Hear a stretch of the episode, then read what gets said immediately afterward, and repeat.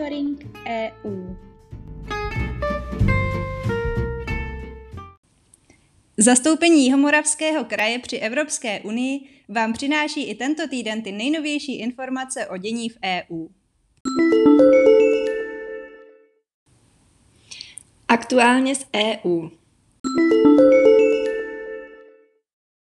Evropská unie od čtvrtka posiluje svou schopnost reagovat na nová bezpečnostní rizika a vznikající technologie platnost vstoupilo nové nařízení o kontrole vývozu, které zpřísní kontroly obchodu se zbožím dvojího užití, tedy civilním zbožím a technologiemi s možným použitím pro vojenské nebo bezpečnostní účely a současně posiluje schopnost EU chránit lidská práva a podporovat bezpečné dodavatelské řetězce pro strategické zboží.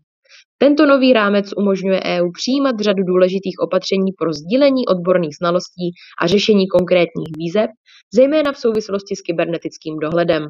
Nařízení zavádí větší transparentnost tím, že rozšiřuje oblast konzultací a podávání zpráv mezi členskými státy a komisí a přispívá k rozvoji nové platformy EU pro elektronické udělování licencí, která již byla pilotně uplatňována ve čtyřech členských státech.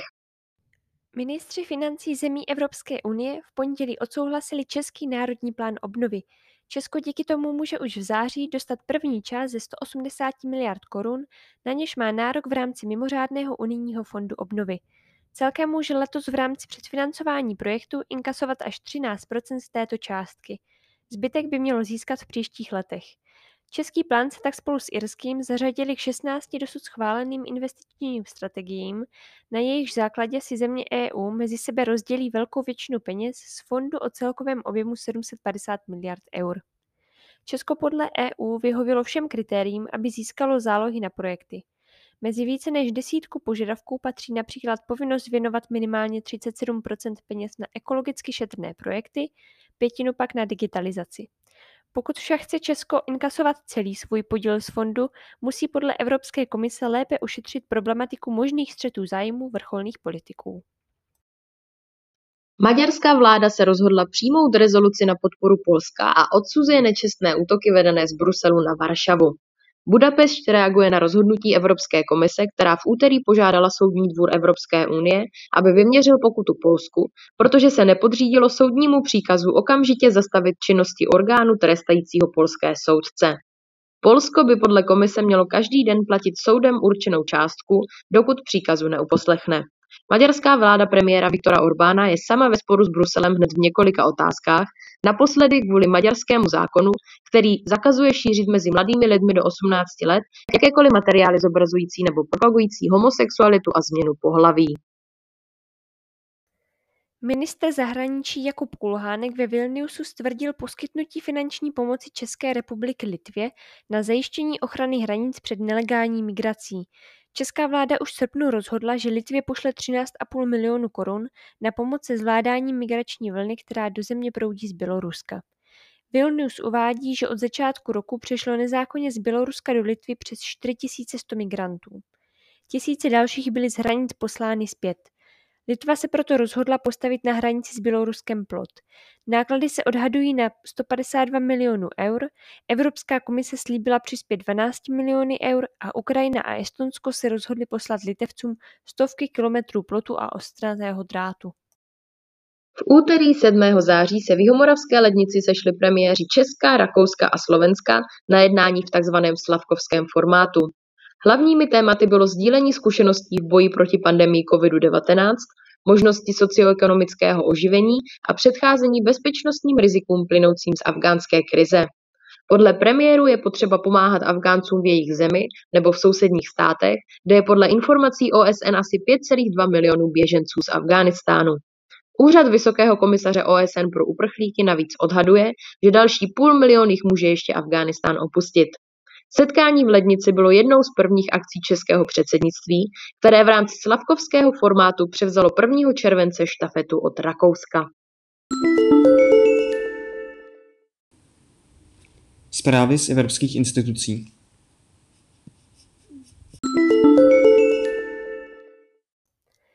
Evropská komise přijala svou druhou výroční zprávu o strategickém výhledu nazvanou Schopnost a svoboda EU jednat.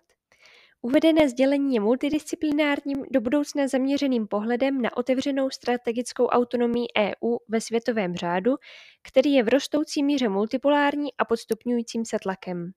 Komise určila čtyři hlavní globální trendy, které ovlivňují schopnost a svobodu EU jednat.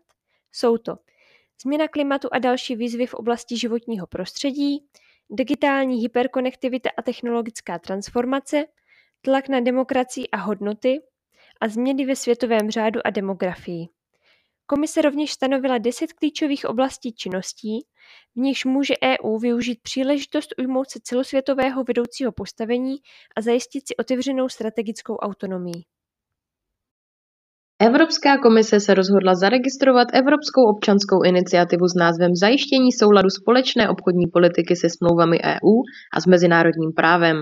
Organizátoři iniciativy vyzývají komisi, aby navrhla právní akty založené na společné obchodní politice, které by zabránily právním subjektům EU dovážet výrobky pocházející z nezákonných osad na okupovaných územích, jakož i vyvážet na taková území, aby se zachovala integrita vnitřního trhu a nepodporoval vznik nebo udržování takovýchto protiprávních situací.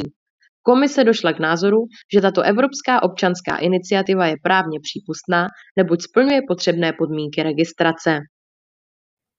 Evropská komise chce v říjnu začít vydávat první ze série tzv. zelených dluhopisů, kterými hodlá pokrýt třetinu mimořádného fondu obnovy sloužícího k nastartování hospodářství zemí Evropské unie po koronavirové krizi.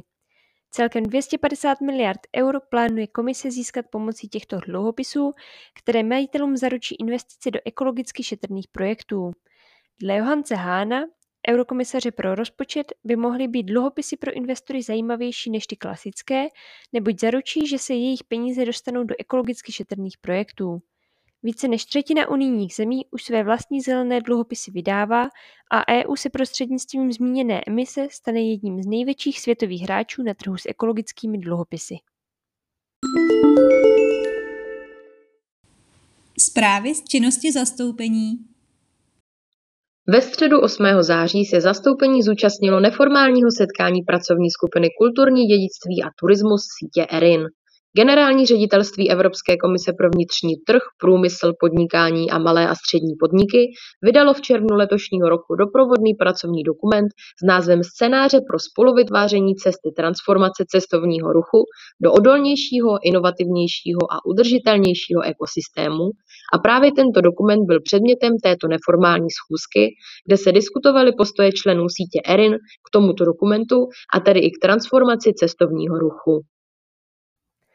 Ve čtvrtek 9. září se zastoupení zúčastnilo online události na téma Od legislativní práce po implementaci a provádění politiky soudržnosti 2021 až 2027 nastavení nového směru pro Cohesion Alliance. Politika soudržnosti je hlavní evropskou investiční politikou, která má snížit územní rozdíly a nerovnosti v celé EU.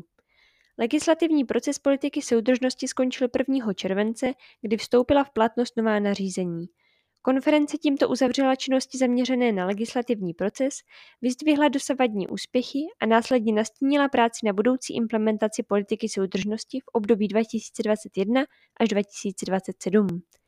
Následné provádění politiky soudržnosti bude ve spolupráci s dalšími nástroji, jelikož Evropská unie vnímá koncept soudržnosti jako celkovou hodnotu EU. Celý monitoring EU si také můžete přečíst na našich webových stránkách www.kjmk.eu v sekci aktuality.